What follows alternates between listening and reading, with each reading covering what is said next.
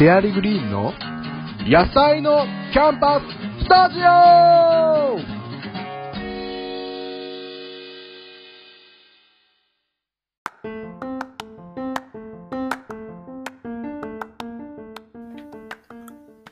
さあ始まりました、えー野菜のキャンパススタジオ、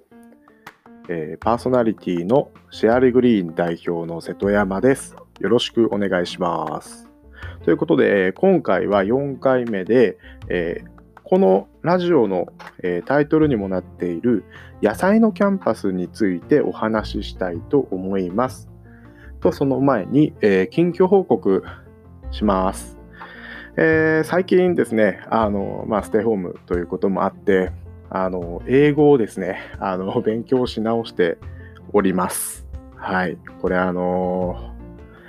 もう本当に苦手でですね、まあ、大学生の頃よく海外、特にまラオスを中心に東南アジアに行っていて、まあ、英語を使う機会は多かったんですけど、本当に苦手でですね、あの、ちょっといろいろと勉強し直してます。あの先日もあの友人とですねあのオンラインでつないでちょっと英語を教えてもらってあのまあクドゥとかウドとかウドじゃないウドね。とかあのー今までこうよく分かんなかったんですよ。でもなんとなくこう飛ばしててあのそういうあのまあ助詞の使い方だったりとかあとは関係代名詞ってまあ、本当に使うの？とかそういう話をしながらいろいろ教えてもらったんですけどあのやっぱりこう一人で勉強してるよりもまあ一回ねそうやってこう対面でいろいろと質問を投げかけたりとかっていう風にした方が早いですね。なんか不思議にこういろいろと吸収できてまあだからといって今こう説明しろと言われてももう説明できないんですけどあの非常に勉強になりました。まあ継続してあの本人が嫌がらない限りは、まあ、今後もですね、あのオンラインで、えー英語を教えてもらうっていうことは続けていきたいなっていうふうに思ってて、というのも、あのーまあ、これね、こう今回説明する野菜のキャンパスっていう、あのーまあ、商品なんですけど、このプロダクトの大きいビジョンの中にやっぱり、あのこの英語の必要性っていうのが、まあ、ありまして、というのも、あの野菜のキャンパスって、あのまあ、1回目の放送、2回目の放送を聞いてくれた方だったらわかるかもしれないんですけど、あのチューブにね、あの野菜のペーストをベースにしたクリームを入れまして、そのチューブでこう食パンにお絵かきをするっていう、あの朝食の、えー新しいこうコミュニケーションフード、まあ、みたいなあの位置づけの商品なんですけれども、あの今、今回ね、こう開発を進めていて、まあ、うまく今進んでるので、これから、まあ、あの衛生検査とかに通して、であのまあ、年内にこう結構ね、日本の各地にこう届くような状況になるんじゃないかなっていうふうにこう想定しながら動いてるんですけど、まあ、ゆくゆくはこの商品は、あのまあ、日本だけじゃなくて、あの東南アジアの主要都市でも販売ができるようになったらなっていうふうに、まあ、大きいビジョンを描いててっていうのも、あのまあ、何度も 説明している通り、えーずっと僕あのラオスの防災村っていうところで活動をしてまして。で、まあ、活動内容としては教育関連で、えー小学校の改築をして中学校を建てて、えー高校を建てるお手伝いをしてみたいなことをやってきたんですけどあのまあ、あとはこう自分たちで回していくための事業っていうのをね、あの村の中で作らないとって話をよく先生たちとしていて、その一つとして、この野菜のキャンパスっていうのを、あの東南アジア版のものを現地で作って、あのまあ、ラオスっていうのは特徴としては、東南アジアで唯一の内陸国っていうのもありますし、たまたまその村がですね、今、あの北から南にかけて、あの鉄道が横断するんですけど、であとはこう、えーベトナムとタイに挟まれてて、その2つを結ぶ高速道路が2本できて、その鉄道と高速道路どっちにもこう近いっていう地域地理的なあの優位性があるので、あの、まあ、その村であの商品を作ってで国外で販売するみたいな流れが作れるといいねっていうのをもう2年前ぐらいから構想していて、えー、まあ長くですね7年間ぐらいかけてえー、そこまでたどり着けたらなっていうふうに思ってるんですけど、あのまあ、そういうことを考えると、えー、そろそろ自分が苦手だから逃げてた英語というですね、あのー、学問というか、まあ、英語という言語にですね、まあ、向かい向かわなきゃいけないなとあの思ってようやく決心して始めたっていうのが背景なんですね。はい。で、えっと、まあ、今回、こう、野菜のキャンパスっていうのを紹介するんですけど、これ、あのまあ、先ほど軽く紹介した通り、あのまあ、野菜のペーストをベースにして、あのまあ、ちょっとそれにですね、蜂蜜を加えて甘くしたものを、えー、チューブに入れて、で、そのチューブっていうのが、あのまあ、口径がですね、あの、だいたい1.3ミリぐらいの本当に細いもので、こう、チュルチュルって出して、こう、絵を描けるっていう商品になってまして、それを、あの、まあ、絵の具みたいに色をコンセプトにして、まあ、今赤と緑と黄色の3色なんですけど、まあ、その3色セットにしたもので、こう、食パンにお絵描きをするっていう商品なんですよ。えー、考えてるシチュエーションとしては、あの、まあ、まずこうね、忙しい朝、まあ、7時ぐらいに両親が起きて、朝の準備をし始めて、まあ、30分ぐらい経ったら子供が起きて、で、まあ、眠気まなこにこう食卓について、で、えー、まあ、トースト、食パンですね。食パンに野菜クリームでこうお絵描きを始めて、まあ、15分ぐらい経ってから、あの両親も、えー、朝食の食卓について、で、子供に、あら、今日何書いたの？上手に書けたね。子供が、今日はこういうの書いたんだよ。わー、すごい上手。じゃあ、食べよっか。いただきます。というですね、こういうなんか会話が、あの、朝の食卓で生まれたらいいなと思って開発をしています。というのも、あのまあ、あの僕もともと農業をやっている関係で、あのよく子ども食堂さんにお邪魔する機会があるんですね。食材を届けたりして。で、僕、子供もも好きなので、あの、一緒にご飯食べてお話ししたりする機会があるんですけど、あの、まあね、こう、一緒に夜ご飯食べてて、あ、この子たち、こう、孤食って言ってても楽しみながらこうやってみんなで食べられるっていうのも、まあ、一つの食卓の形だよなとか、いろいろ感じたわけなんですよ。で、あの、まあ、ね、それがいい悪いは別として、あの、それも一つのこう素敵な形だなと思いながら過ごしてたんですけど、まあ、ふとこう自分の生活に帰ってみると、あの、結構僕小さい頃から、あの、夕飯は家族で、まあ、父が帰るのが遅かったりしたので、あのまあ、父以外の家族でご飯を食べたりっていう環境で、あの特に孤食とかはなかったんですけど、朝ごはんに関しては、あの、まあ、両親共働きというのもあり、で、あの、まあ、兄弟が姉と妹がいるんですけど、あの、ちょうどこう、入れ替わり、あの、姉が、えー、高校生になったら僕が中学生になって妹が小学校に入ってみたいな、あの、それぞれ結構生活のリズムがバラバラだったんですよね。それもあって、なんかこう、朝ごはんが用意してあるわけじゃなくて、自分で食パン焼いて食べて学校へ行くみたいな環境だったんですよ。で、別にこう、それに対する不満とかって一切ないし、今でもないんですけど、よくよく考えると、あの状況って結構孤食に近かったのかなって思っていて、で、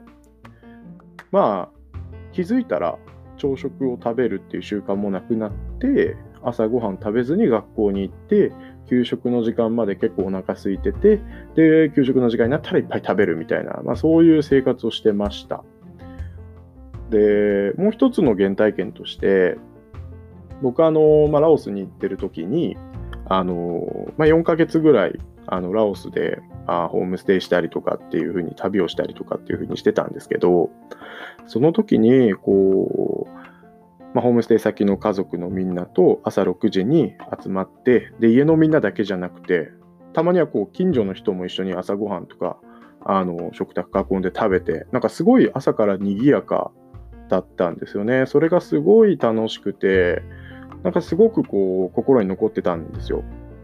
で、その、やっぱ朝からコミュニケーションがある食卓ってすごく幸せだよなっていうのをすごく実感したし、で、自分のこう、幼少期と振り返って重ねてみると、ああ、そういう環境があったらよかったのかもなっていうふうになんとなく思ったっていうのも、まあ、この野菜のキャンパスという商品を開発しようと思ったきっかけなんですね。で、あとは、こう、この商品開発する過程で、あの、まあ、うちの親にもちょっと話を聞いたりして、あの、小さい頃、どういうふうにこう、食事に気を使ってたとかって話を聞いてたところ、あの、僕、本当に食べ物好き嫌いないんですよ。てかもう嫌いがなくて好きばっかりみたいな感じで、あのまあ、だから超えたっていうのもあるんですけど、あの本当にこう幸せなことだなと思っていて、あの外国行っても大概食べたら美味しいなって思うし、本当に嫌いな食べ物がないんですよね。本当にそれはあの親に感謝しててで、自然とそうなったのかなって思ってたんですけど、よくよく聞いてみると、やっぱり、あのまあ、親はですね、まあ、両親は、まあ、特にうちの母は、あの結構その、まあ、うちの姉が結構変色というか、小さい頃野菜が苦手だったりとかっていうのがあったのもあって、あの食事に気を使ってくれてたみたいで、あのそれもあって今のこの好き嫌いがないという自分になったんだなっていうのを思って、本当になんかいろいろ試したらしいんですよね。で、そういう話聞いてると、あ、食育って意外と大変なんだなと思って、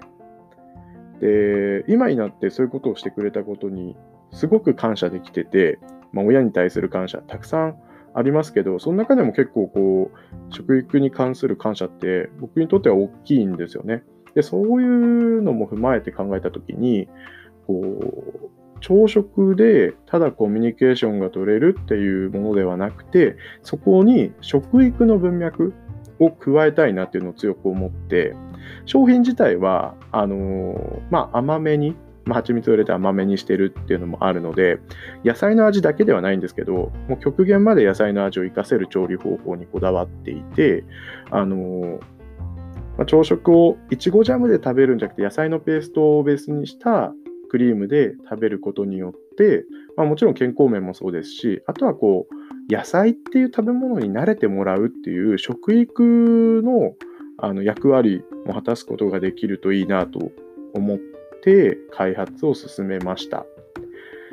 で、えっと、現状としては、実はまだ商品化はしてないんですね。でも、かなり近づいてます。というのも、あのー、まあ、5月の上旬、あ4月の下旬か、まさにこう世間が結構いろいろ大変な時ですけど、あの僕はこのステイホームの、えー、期間を使って、あのまあ、いろんな会社さんに電話してたんですね。というのも、あの食品のチューブって意外と種類少ないんですよ。扱ってる会社も少ないし、化粧品のチューブとかだったら結構たくさんあるんですけど、今回こう、ものづくりして、まあ、初めてというか、あのすごい身にしめて思ったのは、あの作りたいものがあっても、実はそれに適するものを探すっていうプロセスってすごい大変なんですね。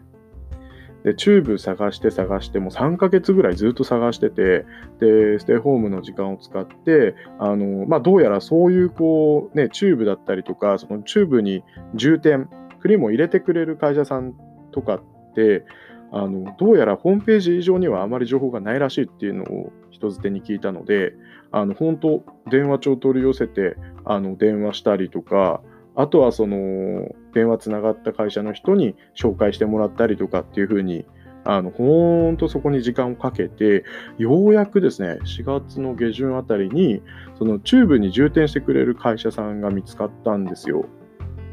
それで、あの、まあ、いろいろやり取りしていく中で、あの、サンプルが一つ決まったんですね。これまでの悩みって、食品チューブのイメージ皆さんしてもらえると、まあ、なんとなく想像つくと思うんですけど、わさびのチューブみたいな。あの、要するに、口先が結構太いんですよね。あれで絵を描こうとすると、すごい量必要になってくるし、やっぱうまく描けないのが書けないっていうのもあるので、ちょっとこの口先の太さだと難しいなっていうのをずっと感じてたんですよ。で、細い口先のチューブっていうのをずっと探してたんですけど、なかなかないんですよ。それで、えっと、ようやく見つかったそのチューブの充填をしてくれる企業さん、実はこれ、まあ、これもね、あのどうなのか真偽のほどは分かんないですけど、どうやらそのチューブに食品を充填してくれる会社って、日本に4社ぐらいしかないらしくて、そのうちの1社とあの出会うことができてですね、で、聞いてみると、そのやっぱりこう口先が細い食品用のチューブってなかなかないと。で、そこで提案してもらったのが、その会社さんは食品だけじゃなくて、ケミカル、あの接着剤とかそういうものも扱ってる会社さんなんで、接着剤の口先、アロンアルファみたいな、ああいう細いのをこうノズルとして装着してお絵かきをするっていう方法を提案していただいて、まあ画期的ですね。僕なんか本当そこまで考えを及んでなかったんで、専門家のその知識には通されたんですけど、まあ、あのそれでようやくこうチューブ問題というか容器ですね、容器問題が解決できるの本当にこのまあ3ヶ月ってさっき言いましたけど、実際にはもう今年入ってからずっとですね、ずっと探しながら悩んで、途中でもうチューブの形状を諦めて、なんかこう、瓶に入れて筆で書いたりとかもできるんじゃないかとか、いろいろこう試行錯誤してたんですけど、あのやっぱりこう、自分の中のイメージとして、チューブでそのまま書くっていうのがやりたいなって思ったんで、ようやくそこに近づくことができたっていう感触があったんですよ。それで、4月の下旬にようやく形が決まって、で、並行して、えっと、もう、それこそ12月からずっと中身のクリームの開発は進めていて、あのこれまで野菜クリームっていう商品を実際に販売していて、それはあの緑と黄色っていうのがあって、まあ、瓶詰めなんですけど、瓶詰めで、え緑はケールのジェノベーゼですね。ケールと玉ねぎをミキシングしてペースト状にして、そこにオリーブオイルとチーズを混ぜて、ジェノベーゼ状にしたものと、あとはかぼちゃは、かぼちゃと蜂蜜とバターで味付けしたものっていう形で商品化してたんですけど、まあ、ちょっとね、これをこのまま、あの、野菜のキャンパスにするには、緑の方はどうしても味が大人っぽいし、えーまあ、黄色のそのかぼちゃの方は、あのどうしてもこうかぼちゃって保存性がなかなか難しくてですね商品にそのままするのは難しいという結果に至ってその緑も黄色もプラス赤もあの商品開発して新しいこう食材と新しい方法であのクリームを開発しようっていう形であのまあ僕もそうなんですけどあのメンバーのりなさんあの管理栄養士の皆さんと一緒にこう中身の開発を進めていて、あの一番初めにですね、1月にあのプロトタイピングの会って言って、いろいろ色のテーマを決めて、あのまあ、10人ぐらいこう野菜関連の方とか、あと料理関連の方とかに集まってもらって、プロトタイプの会をやって、そこでなんとなくイメージが湧いたものを、まあ、ブラッシュアップしていこうっていう形で、ブラッシュアップ会っていうのをリナさんと一緒に重ねていって、えー、そのタイミングで、えー、3月頃ですね、あのー、まあ、たまたまひょんなことから出会った、あの上野菓子製造所さんっていう、あのまあ、お菓子を作ってる方なんですけど、その原材料の会社で働いてもいて、こう商品開発に詳しい方も加わってくれていろいろアドバイスをくださって、で、あと、その方の紹介で、あの、管理栄養士を目指してるっていう高校生、桃葉さんっていうんですけど、高校生もメンバーに加わってくれて、基本的には、あの、りなさんとそのももはさんと僕の3人でブラッシュアップを重ねていくっていう形で商品開発をしてきました。ただね、あのやっぱこう新型コロナウイルスの影響でみんなで集まって開発っていうのがなかなか難しくなってしまったので、それぞれ色の担当を決めて、あのそれぞれの色を開発して、で、出来上がったやつを、あのみんなに共有して、で作るプロセスとか材料何使ったっていうのも、えー、ファイルにまとめて共有したりしてオンラインと、まあ、ある意味こうそれぞれがあのオフラインで作ってっていうのを重ねていきました。やっぱこう、食べ物なんで、まあ、一時期こう、ビデオを設定して作ってるプロセスを共有しながらやろうかなとか、いろいろ試したんですけど、やっぱ肝心の匂いとか味が伝わらないっていうのがあって、やっぱ難しいんですよ。だからそのあたり結構こう、この2ヶ月間ぐらい、クリームの開発はなかなか足止めを食らってる印象があったんですけど、それでも、あの、本当にね、お二人が、こう、なんだろうな、本当に、まあ、主体的にやってくれて、でも本当週に1、2回、あの、オンラインでミーティングを重ねて、あの、開発を進めてくれたんですよ。それによって、えっと、本当に中身もね、ようやく出来上がってきてて、えっと、緑に関しては僕が担当してて、えっと、ブロッコリーのペーストとほうれん草のペーストがベースになってて、そこに、えほうれん草のパウダーと、えーまあ、あと、えー、蜂蜜を少し加えてっていうものですね。であとは、えっ、と、黄色に関しては、りなさんが担当で、トウモロコシのペーストですね。トウモロコシ本来の甘さがあるので、まあ、これは本当にあまり何も加えずに商品になるかなと。であとは、えっ、と、赤に関しては、ももはさん、高校生ですね、が担当して、人参をベースにした蜂蜜味のペーストっていう形でそれぞれ仕上げて、今最終段階っていう形でこう、ブラッシュアップしてるっていう状況なんですね。これを一応6月の、まあ、末頃には、えー、食品衛生の、えー、検査に出して、まあ、それによってこう、成分の内容だったりとか、あとは菌検査ですね。こう、賞味期限を決めるためには、菌検査っていうのを通さなきゃいけなくて、あの、本当にその、えー、検査をしてくれる会社さんに、あのサンプルを送って、あの、一定の温度に保った中で置いといて、こう、変色とか、えー、菌の増殖がないかっていうのを見ていただくっていう検査方法なんですけど、まあ、それを通せば、あのもう商品として世に出せるというような段階になってきたと。まあ、なかなかね、こう、不思議なやり方で進めてった感じはあったんですけど、あの本当は集まってできるのが一番良かったのかもしれないし、まあ、はっきり言って当初の予定より1ヶ月ぐらいずれ込んではいるんですけど、でも、あのそれぞれが関わり方考えながらやってくれたっていうのがすごくありがたくて、どうにか形にはなれるという状況です。で、この後としては、あの、プロダクトのデザインを、まあ、うちの、あの、本当に頼りになる、あの、デザイナーのグッさんと、あの、話し合って、ていうかまあ、まあ、ほぼほぼ彼にどうなどうしても任しちゃうんですけど、あの、まあ、考えていただいて、で、あとは、あの、まあね、それに対して森くんと、まあ、ホームページどうやってアップするかとか、あとはパピコさんにイラストに起こしてもらってどうするかとか、で、それで、あの、まあ、コンセプトだったりとか、テーマだったりとかっていうのを、すり合わせを、青さんとして、で、まあ、販売をしていくという形になるのかなと。で、一応予定としては、まあ、7月ぐらいからですかね、クラウドファンディング立ち上げてできればなっていうのと、まあ、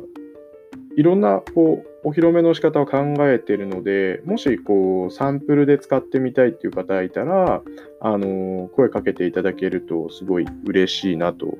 思います。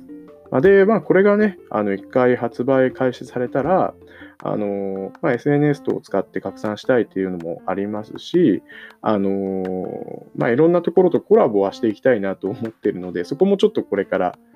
仕込んでいこうというのが現状ですね。まあ、ようやく先が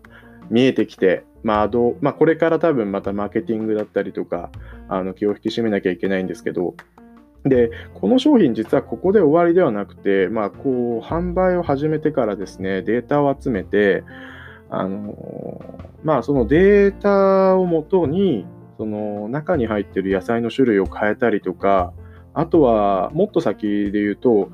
そのお母さんの相談に乗って、いや、うちの子これが苦手でとかっていうの相談をのに相談を受けたら、その野菜の分量を増やしてとかっていう、そういうふうにこう、一人一人にカスタマイズするような形で商品提供していくっていうのが、この商品のこう、まあ、食育面での、あとはまあお母さんとのコミュニケーションという意味でのこう最終的なこう形なのかなっていうのを想定してまして、あのまあ、僕らみたいなこうスタートアップだからこそできる、えー、近さというか、その親密さみたいなところをうまく出せればなっていうふうに思ってますし、まあ、そういうところまで行くためには多分いろいろと越えなきゃいけない壁というか山というかたくさんあると思うんで、あのー、それはちょっとまだ 見えてないです。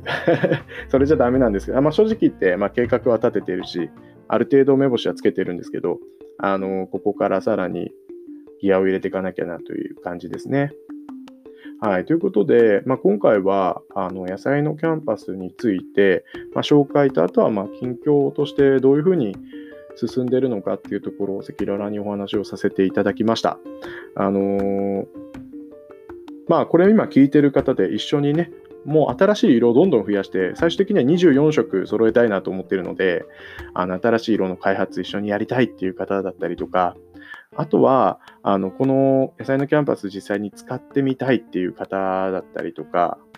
あの、あとはコラボしたいっていう方、もしいたらですね、あの、ぜひお声掛けいただきたいし、あの、もしそういう方、知ってる方いたらですね、ぜひご連絡いただければ嬉しいなっていうふうに思ってます。えー、まあ、その件も含めて、まあ、あとは単純にこう、ラジオに関する質問でもいいので、ぜひあれば、えー、まあ、コメントに残していただくか、あるいは、えー、メールをいただければ嬉しいです。えー、メールアドレスは、えー、info, info, アットマーク、share, share, ハイフン、り、re, ハイフン、グリーン、green, ドットコムシェアリ、えー、info アットマークシェアリグリーンドットコムに、えー、ご連絡いただければと思います。はい。えー、そうだ、忘れてた。あと、こう、お野菜についてはですね、あのー、やっぱりこう、まあもちろん素晴らしいお野菜作ってる農家さんから仕入れたい。で、その中でも、あの、どうしても出てしまう B 品だったりとか、あの、本当にそういう形がちょっと崩れてたりっていうものをあの仕入れさせていただいて、適正価格で仕入れさせていただいて、あの使うということができれば、僕もあの畑やってる人間として、あの農業やる大変さっていうのは、本当にあの一部かもしれないけど、分かってるつもりではいますので、まあ、何かそういう形で農家さんの力になれればと思ってますので、まあ、ぜひですね、あのまあ、お野菜、あの仕入れさせていただける農家さん、いらっしゃいましたら、そちらもぜひご連絡いただければ嬉しいなと思っております。それでは今回はここまでです。えー、ありがとうございました。